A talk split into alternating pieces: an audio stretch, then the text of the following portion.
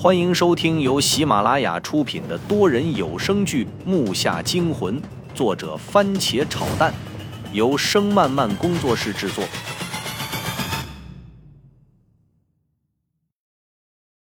第八十二集，大牙眼睛盯着一个方向，一个劲儿拍打我。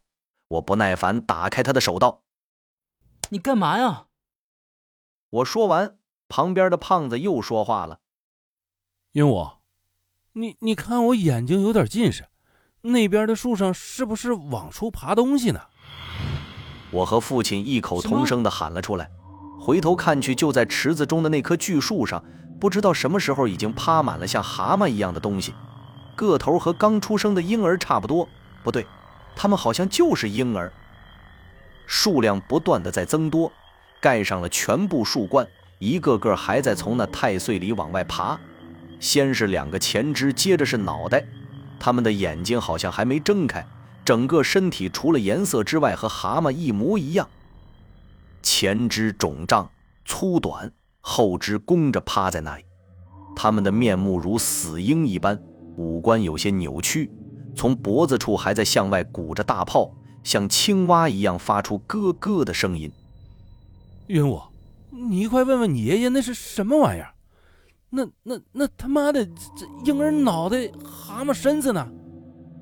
胖子腿一下就软了，动都动不了了，还好勉强可以说话。我也不知道，可能也是爷爷说的太岁融合了什么东西变成的吧。你们往后去，快！父亲看着对面扑通扑通往水里跳的蛤蟆鹰，转头冲我们大喊声道，接着又看向爷爷：“爸，怎么办？”连他自己都打颤了，那些东西他也一定没见过，这也太吓人了。就看着那些婴儿的样子，我后背就嗖嗖的冒凉气。看着他们三个瘫在地上放弃的样子，我心里也是一阵不好受。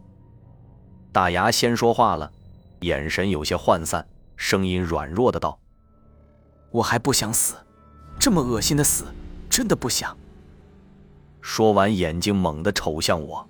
眼神里全是寄托与祈求。我知道，大爷你冷静点我知道我们都不想死，没事的，大家都在。父亲还在向我们喊着：“你们还不快往里去，等死吗？”马上，爸。我说完，着急的的先拽起大牙，猛地向岸里一推。虽然他被我推的跑了两步，倒在了地上，但起码他远离了水池。曾哲把胖子硬扶了起来，一起往里走。我刚想一起走，就听旁边爷爷的声音突然传了过来：“大孙子，小心了！”我听到声音时就闪身躲开了，只看一道红色贴着我脸，嗖的一下就射了过去。我再回头看时，胖子的脖子已经被一条手指粗的东西缠住了。我顺着那条细长的东西看去。发现岸边已经爬上来好多那种蛤蟆鹰了，它们趴在地上拧着脑袋，离近了看更恶心。其中一个嘴巴张开，从里面延伸出一根舌头，那正是缠在胖子脖子上那根。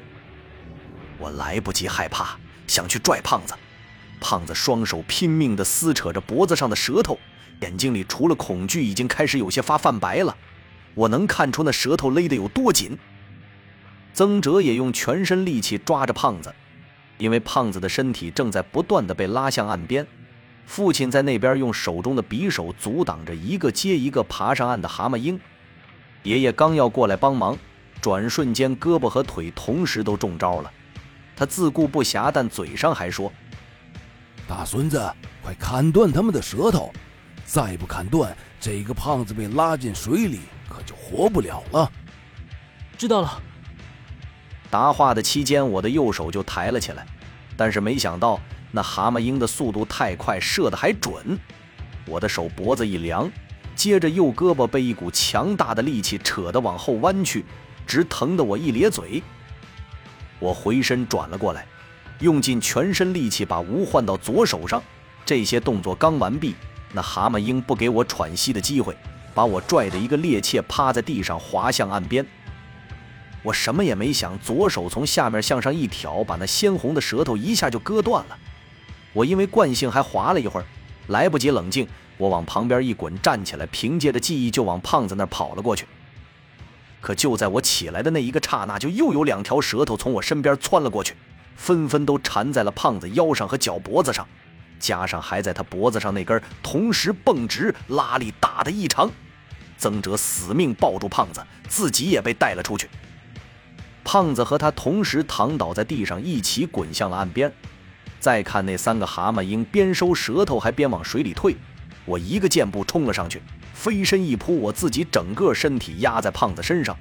曾哲因为我这一下被力道冲击的脱了手，被跑来的大牙抱住了，把他扶起，忙拉到了一旁。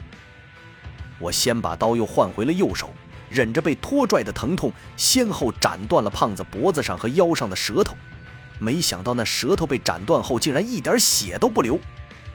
刚想去砍胖子脚脖子上的，可当他腰上的一断。我们俩从滑就变成了滚，我本来在他身上，这么一来，胖子一下就压在了我身上，他那体格子差点没把我压扁了，我一口气就没喘出去，双手也一起被压在了下面，还好，很快我又翻了上去，这回我便找好时机，手起刀落，将他脚脖子上的那根也斩断了，就是这样，我们身边还不时飞过射出的红色舌头。我还得分心去躲闪他们。这下胖子全身上下都被解开了，力道一被解除，我俩顿时就分散开来，向两个方向摔了出去。胖子摔的过程中还在猛地咳嗽，边喊着疼边大骂道：“妈的，我他妈跟你们拼了，勒死我了！”看他脸色憋得青紫，两只眼睛里全是血丝，嘴唇跟死灰似的。没想到他突然会骂出这样的话。岸边爬满了那种蛤蟆鹰，它们的舌头被砍掉后又自行长了出来。